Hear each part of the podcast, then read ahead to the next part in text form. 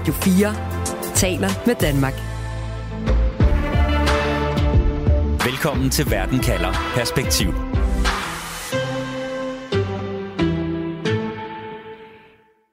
,428 milliarder mennesker. Med det tal, der kan Indien i denne måned kalde sig verdens mest folkerige land. Ifølge FN er det nemlig lige nu, at Indien overhaler Kina i antal af mennesker. Den befolkningstilvækst vil Indien gerne veksle til økonomisk vækst og mere magt og indflydelse. Og derfor tager den indiske premierminister Modi gerne imod alle mulige ledere fra hele verden, der ligesom for eksempel Mette Frederiksen valgfarter til Indien de her år for at være på god fod med verdens folkerigeste nation. Og det skaber forventninger blandt almindelige indere, når for eksempel en virksomhed som Apple åbner butikker og flytter produktion til Indien.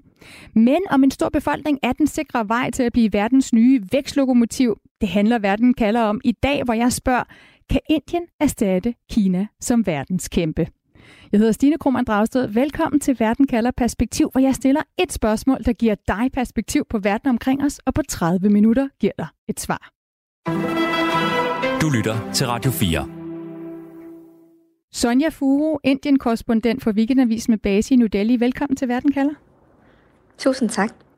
Hvad betyder det for de inder, du har talt med, at Indien overgår Kina og bliver verdens største befolkning?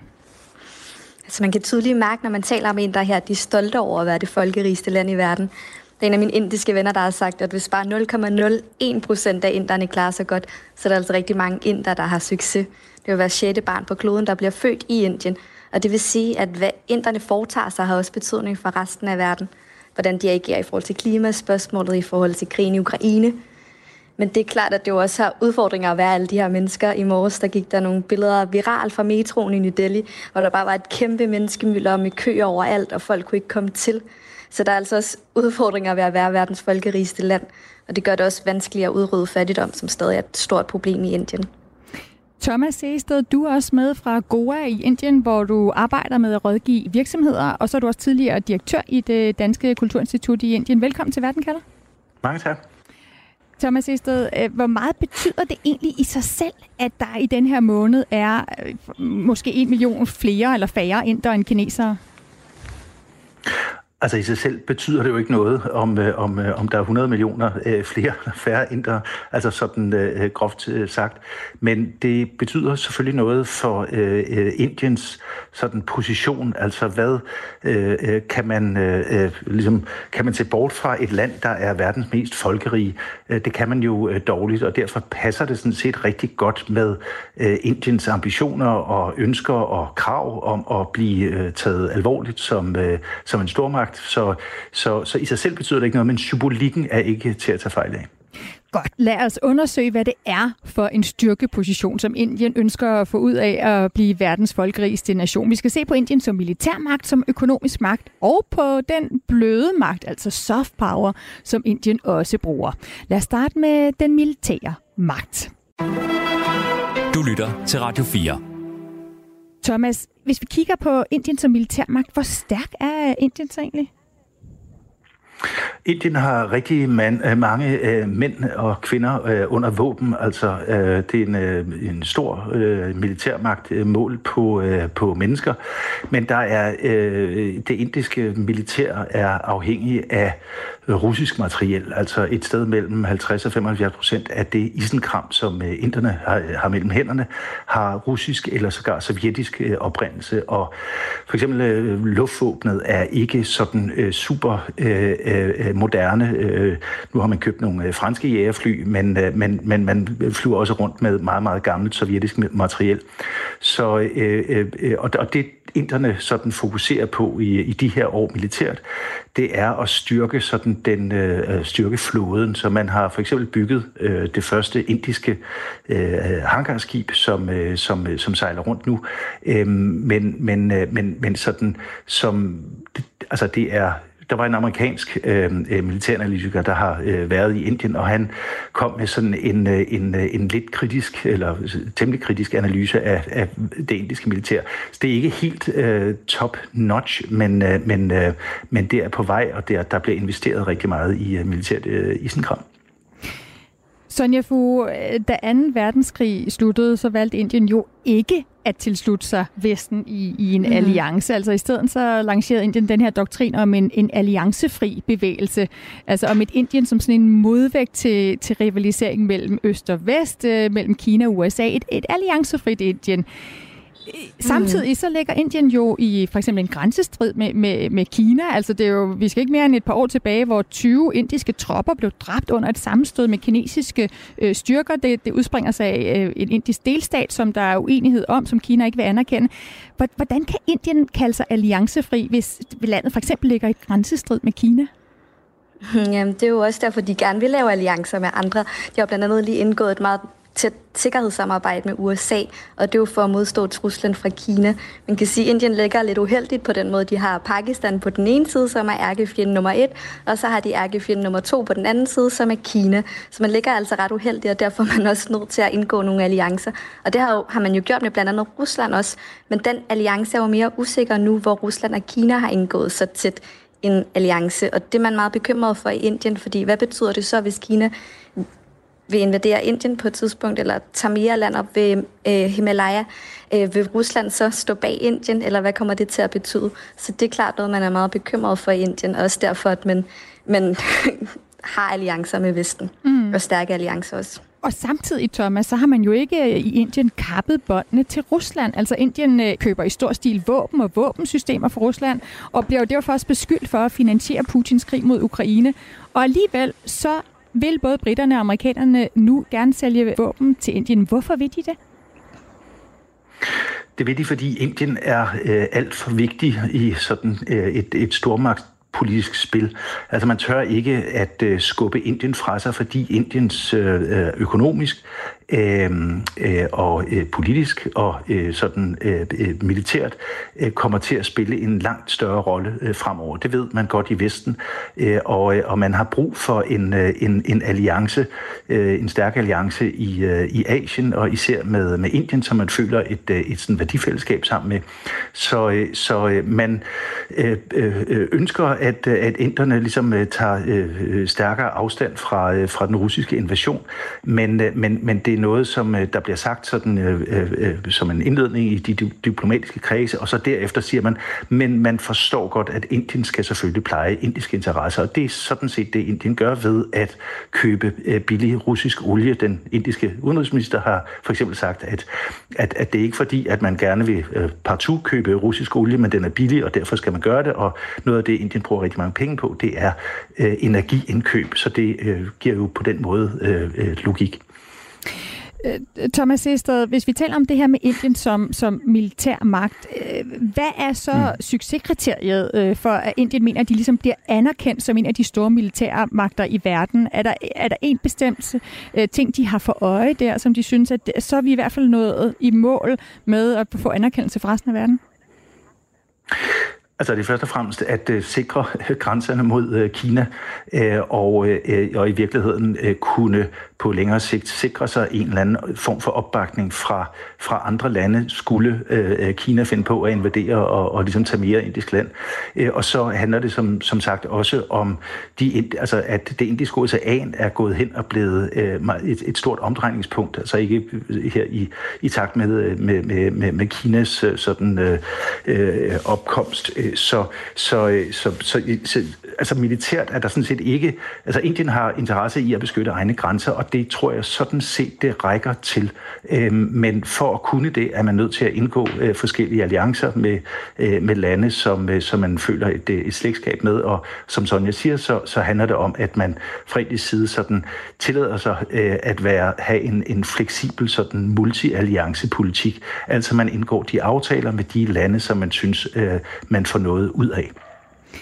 Sonja Furo, en af de mm. andre ting, som Indien også har haft øh, øje for, det er det her med at få en plads i FN's Sikkerhedsråd. Øh, og, mm. og, og, og mene, at de dermed på en eller anden måde bliver anerkendt også som en stormagt og som den militærmagt, de er. Øh, det har de talt om i mange, mange år. Tror du, Indien får det? Mm.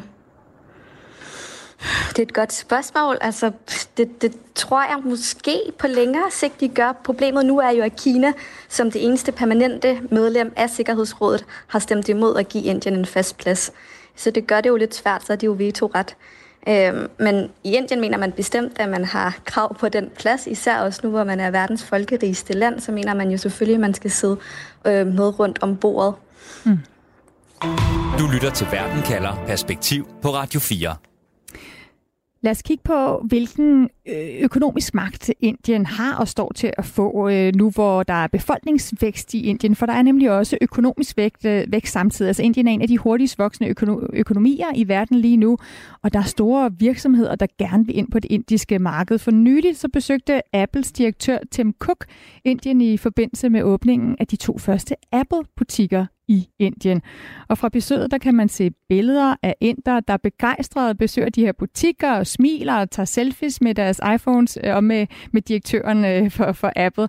Sonja, du var forbi den nyåbnede Apple-butik i New Delhi i går. Øh, hvorfor er der så meget begejstring for sådan en Apple-butik-åbning? Jamen, jeg var meget nysgerrig, fordi der var så meget i medierne her, og der blev talt om, hvor store butikkerne er, og altså, den var også stor og flot. I shop, jeg var i et shoppingcenter centralt i, i Delhi, og der var, der var ret mange mennesker, selvom det var et par dage efter åbningen. Øhm, og det er jo fordi, i Indien, der er det et statussymbol at have en Apple iPhone. Jeg kan tydeligt huske lige, da jeg var flyttet til Indien, og jeg var hjemme hos en indisk familie, øh, og så peger hende den unge kvinde, jeg besøger, hun peger på hendes onkels telefon, og så beder hun ham til coveret af den, for at se, om det er en ægte øh, iPhone. Og det er det så, så hun sådan, wow, hvordan har du fået råd til den? Fordi Apple-telefoner koster jo det samme øh, her, som de gør i Europa, hvis ikke de er endnu dyrere. Øh, så det er jo mange gange en månedsløn for en gennemsnitlig inder. Så det er et statussymbol at have en øh, iPhone i Indien. Mm. Og Apple har så altså ud over at åbne de her forretninger allerede flyttet en smule deres produktion til Indien. Indiens industriminister mm. håber, at, at Apple i fremtiden vil producere op til 25 procent af deres iPhones i Indien. Thomas Ested, hvad betyder det for Indien, at en virksomhed som Apple har kigget på dem?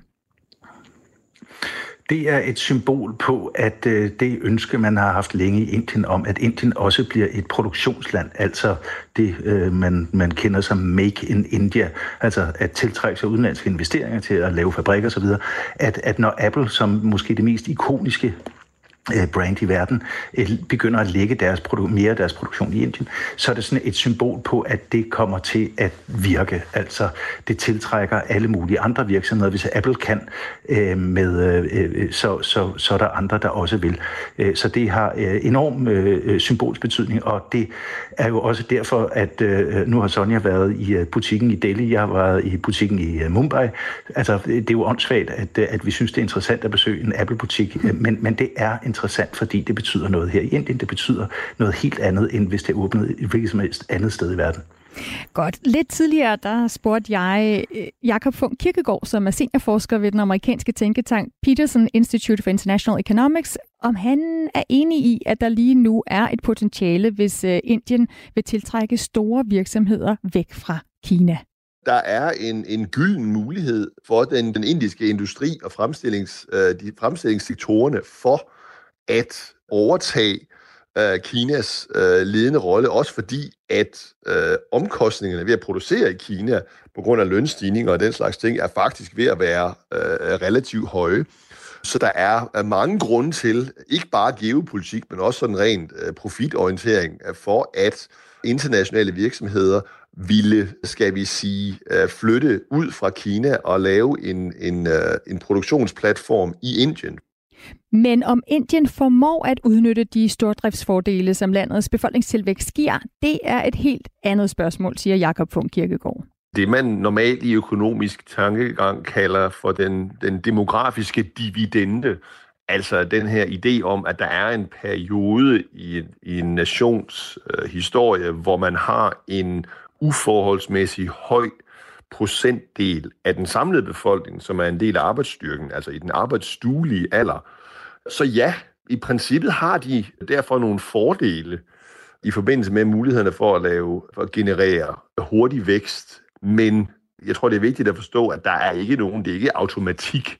Tværtimod, så er der jo, når man har en stor andel af en befolkning i den arbejdsduelige alder, og specielt den yngre del, jamen så stiller det jo store krav til, uddannelsessystemet, det stiller store krav til den øh, jobskabelse, der sker på det indiske øh, arbejdsmarked, og det har selvfølgelig så igen noget at gøre med øh, den infrastruktur, der er til rådighed øh, i den indiske økonomi. Og det er alle områder, hvor, hvor Kina øh, for øh, en 20-30 år siden virkelig øh, gjorde det godt. Øh, Øh, man investerede en masse penge i, i uddannelse, og selvfølgelig en masse penge i infrastruktur, og fik så en eksplosiv vækst. Jeg er lidt, eller faktisk temmelig meget øh, mere skeptisk over for, hvorvidt Indien har på samme måde, om jeg så må sige, gjort deres hjemmearbejde, og har implementeret de politiske og økonomiske reformer, der er nødvendige for, at de kan omsætte den her demografiske dividende, de får, til rent faktisk øh, vækstrater, som øh, minder om dem, vi så i Kina for øh, en 20-25 år siden. Sådan lyder vurderingen altså fra Jakob Funk Kirkegaard, som er seniorforsker ved den amerikanske tænketank Peterson Institute for International Economics. Thomas Seested, hvad siger du til den øh, vurdering? Altså Jakob er, er skeptisk over for, ja, i sidste ende om Indien kan overtage Kinas rolle som, som verdens globale øh, vækstmotor. Ja, men den øh, skepsis øh, deler man øh, deler jeg der, altså fordi øh, vi har jo hørt historien om Indien som øh, vækstmotor øh, mange gange før. Det er lidt anderledes den her gang, og der er også øh, når man kigger på Indien, så er der nogle gange en tendens til, at man ser Indien som sådan et, et andet Kina i den forstand, at det er centralt styret, øh, og hvad man bestemmer i, øh, i hovedstaden, det, øh, det, det følger alle med. Sådan er det helt nødvendigvis i, i Indien, hvor delstaterne har ret stor autonomi, og vi kan for eksempel se, at nu talte vi om produktionsvirksomheder før, at Apple og Puma og Adidas og, og alle mulige andre brands lægger en masse af deres produktion i Sydindien, i, i Tamil Nadu, altså helt helt nede sydpå. Øh, og det gør de, fordi, øh, tror jeg, at øh, Tamil Nadu har været bedre til at etablere den her infrastruktur, skabe de nødvendige rammebetingelser for de her virksomheder. Så når man ser på Indien, så skal man huske, at der er vanvittig stor forskel fra for eksempel en delstat som Bihar, der ligger op nordpå, som er fattig, og hvor man får utrolig mange børn, og så her øh, nede sydpå, hvor tingene går lidt bedre, og, og man får færre børn, og uddannelserne er bedre, osv., osv., og infrastrukturen er bedre. Øh, så, så, så, som, som altid med Indien, så skal man sådan... Det er et øh, kompliceret land, med, øh, øh, som består af en masse meget selvstændige delstater. Så og så en, en, en anden pointe, og det er, at øh, hvis du tager øh, en, øh, hvis du tog en, en øh, inder er øh, generelt bedre til at indgå i globale virksomheder, altså øh, på grund af sproget og kulturen osv., så, videre, så den indiske arbejdskraft er noget, som øh, altså øh, øh til øh, højt betalte jobs i, øh, i øh, medicinalsektoren, i, øh, i, øh, på universiteter og, og al mulig forskning, der, er, øh, der spiller Indien en enorm stor rolle, og en helt anderledes rolle, end Kina har gjort. Så det, det er en af forskellene på øh, altså spørgsmålet om, om Indien bliver et, et nyt Kina. Ja, det, det gør det måske, men det gør det også på nogle andre måder i forhold til øh, velkvalificeret arbejdskraft, som er til stede her i, øh, i rigelige mængder. Godt. Det er ikke kun vækst og, og militær, som Indien øh, satser på. Indisk kultur kan nemlig også være vej til storpolitisk succes. Lad os tage et kig på Indiens soft power. Radio 4 taler med Danmark. Trikon Asana. This asana is called so because while doing this, our body parts, namely the hands, legs, and backbone, Ja, jeg står altså og kigger på en video, hvor Indiens premierminister Modi guider mig igennem en trikonasana yogaøvelse, altså hvor ens krop skal danne en, øh, en trekant. Det vil sige, det er altså en animeret 3D-figur med hvidt skæg, der skal forestille Modi, der optræder i, i den her video, som, øh, som Indiens leder altså selv delte ud under covid-epidemien, fordi som han skrev på Twitter, nogen spurgte til min fitnessrutine, og derfor tænkte jeg at dele disse yoga-videoer. Jeg håber også, at du begynder begynder at dyrke yoga ofte. Og den her video, den er blevet delt på flere sprog, øh, og det er altså den engelske version, vi hører her. Sonja, hvorfor vil Modi gerne have, at så mange som muligt i hele verden dyrker yoga? Jamen, han vil jo gerne tage ejerskab over yogaen. Han vil gerne uh, brande Indien som, som hjemstedet for yogaen. Han indførte jo også en international yogadag som noget af det første, da han blev premierminister i 2014. Og det er jo fordi de værdier, som man forbinder med yoga, altså det her sunde, holistiske, det vil han gerne have, man også forbinder med, med Indien selvfølgelig. Øh, det er jo smart øh, strategisk. Øh, og det, ja, det var også noget af det, jeg lagde meget mærke til lige da jeg flyttede til Indien. Det var, at man så premierministeren de her, sidde i de her yogastillinger øh, på store plakater rundt om i Delhi. Og altså, jeg har bare svært ved at forestille mig med det Frederiksen for eksempel sidde i en lotusstilling øh, på nogle plakater i København. Men det er altså noget, man, øh, man, man støder jævnligt på her. Thomas Ested, øh, Modi som verdens guru øh, øh, i, i yogavideoer og på plakater. Hvad er det, verden skal lære af Indien her? Jamen, det handler jo netop om, om sådan et lidt mere øh, holistisk øh, øh, verdenssyn, altså og øh, noget med en sammenhæng mellem øh, det, det læmelige og det åndelige, øh, noget som vi i Vesten jo har været inspireret af fra, øh, fra, øh, fra Indien i, øh, i mere end 100 år. Øh, så, øh, øh og og det, det er klart, at den... Øh, det er en fortælling, som, øh, som, som, øh, som, som passer godt med øh, en, en indisk selvforståelse, altså et sundt liv og øh, en sund sjæl i et uh, sundt læme. Øhm, så, øh, så, så, så, så det er en del af, af, af Modi-fortællingen om, øh, om det nye Indien. Og samtidig... Det handler øh, for eksempel også om, undskyld, det handler for eksempel også om øh, kost, øh, øh, så, så Indien promoverer jo også hvad skal man sige, det, det, det vegetariske køkken øh, øh, på, på alle mulige platforme øh, i hele verden, og det, det giver jo sådan set meget god mening. Og det er jo sådan nogle bestemte værdier at stå for øh, med yoga og kost og mm. sund kost. Men, men samtidig så får Modi jo også kritik for at være hindu-nationalist, altså øh, at definere det at være rigtig inder som at være hindu, selvom der findes masser af muslimske inder, og der er andre religiøse mindretal. Der er problemer med mindretalsrettigheder som religionsfrihed, pressefrihed er blevet svækket under Modi. Så hvis vi i Vesten er på jagt efter allierede, der kan stå op for demokrati, for eksempel imod Kina og Ruslands autokratier, Thomas, hvorfor er det så oplagt at have Indien med på vores hold? Det er fordi Indien er, er, er, er mindre slem end de andre. Nej, altså Indien er jo et, øh, et øh, hvad skal man sige, øh, et altså demokratisk fungerende samfund som med meget dybe demokratiske funktioner og, og institutioner. De er så blevet, øh, øh, hvad skal man sige, er jo kommet under pres øh, under Modi, øh, men, men der er jo stadigvæk øh, vil jeg da også påstå, mere, der samler os end deler os. Mm. Så, øh, så, men, men på et eller andet tidspunkt er det klart, at, at, øh, at, at så, så, så må man jo sådan gøre op med sig selv blandt vestlige ledere, hvor, hvor meget kan man tåle i forhold til krænkelser af øh, øh, mindretal osv. osv. Men, men, men dertil er vi øh, tydeligvis ikke kommet endnu. Du lytter til Radio 4. Jeg skal lige her til sidst nå at have en konklusion på dagens spørgsmål i verden, kalder Sonja, øh, kan Indien erstatte mm. Kina som verdenskæmpe? Ikke lige nu. Øh, ikke hvis man ser på den økonomiske vækst. Der er stadig mange, øh, altså arbejds, der er stadig mange kvinder, der ikke er i arbejde i Indien. Altså hvis man sammenligner med Kina for eksempel, så er det over 60 procent af kvinderne, der er i arbejde. Hvor i Indien der er det faktisk gået ned, fordi der er mange, der de er flyttet fra, fra landet ind til byerne, så de ikke kunne arbejde med en baby på armen på samme måde, som de har i landområderne. Så der er stadig nogle store udfordringer øh, i Indien, men jeg vil også give Thomas ret i, at, at det er anderledes. Man har jo hørt i mange år der, men nu er det Indiens tur. Nu bliver, nu, det nye bliver Indien. Øh, men jeg tror også, at, at Indien er et unikt sted nu, og der er meget, der spiller for Indien. Så mit svar vil være ja, men på længere sigt. Ikke lige nu. Ikke i morgen. og hvor er det først og fremmest, du ser dem øh, tage over som verdenskæmpe? Altså er det militært, økonomisk eller på den her bløde magt?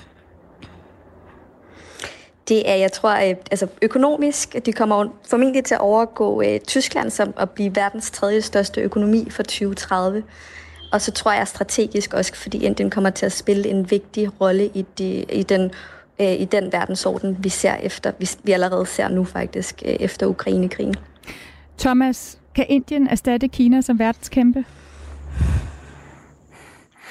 Jeg tror, vi øh, ser ind i en anden verden, øh, øh, så jeg tror ikke, at man kan besvare det så, så entydigt. Men, men på spørgsmålet om det er militært, økonomisk eller soft power, så vil jeg i virkeligheden påstå, at det er soft power. Altså det er i virkeligheden indere, altså personer af indisk herkomst, der kommer til at gøre den store forskel, fordi de er så, der er så mange af dem, de er relativt veluddannede, og det er det, vi skriger efter i resten af verden. Det er i virkeligheden veluddannet arbejdskraft. Og øh, så, øh, så, øh, så jeg tror på den måde, at det er soft power, og det handler så selvfølgelig også om, at der er noget økonomi i det. Men, men inderne er Indiens vigtigste ressource. Bare helt kort, Thomas Ested. For 11 år siden, der skrev du bogen Indien, verdens næste stormagt. Er du sikker på, at du ikke kan skrive den samme bog om 11 år igen? Altså, det er lige ved næsten. Mm, nu valgte jeg lige præcis stormagt, fordi mm. det synes jeg faktisk, altså dengang blev jeg skilt ud, og det ville aldrig ske, og nu synes jeg egentlig, det er en banal titel, fordi Indien er en stormagt. Øhm, om, om det så bliver en supermagt, altså det, det kan være, at min øh, næste bog handler om det. Det vil vi se frem til. Tusind tak, Thomas Ested, som altså arbejder med at rådgive virksomheder i Indien og er tidligere direktør for det Danske Kulturinstitut i Indien. Og også tusind tak til dig, Sonja Furo, Indien-korrespondent for Weekendavisen med base i New Delhi. Vi har i dag brugt lyd fra den indiske tv-kanal Viren, og vi har også brugt øh, en video udgivet af Modis eget parti, BJP. Og husk, uanset hvad der sker, så kan du altså få svar på et afgørende spørgsmål her i Verden kalder med mig, Stine Krohmann Dragsted. Vi sender live mandag og torsdag.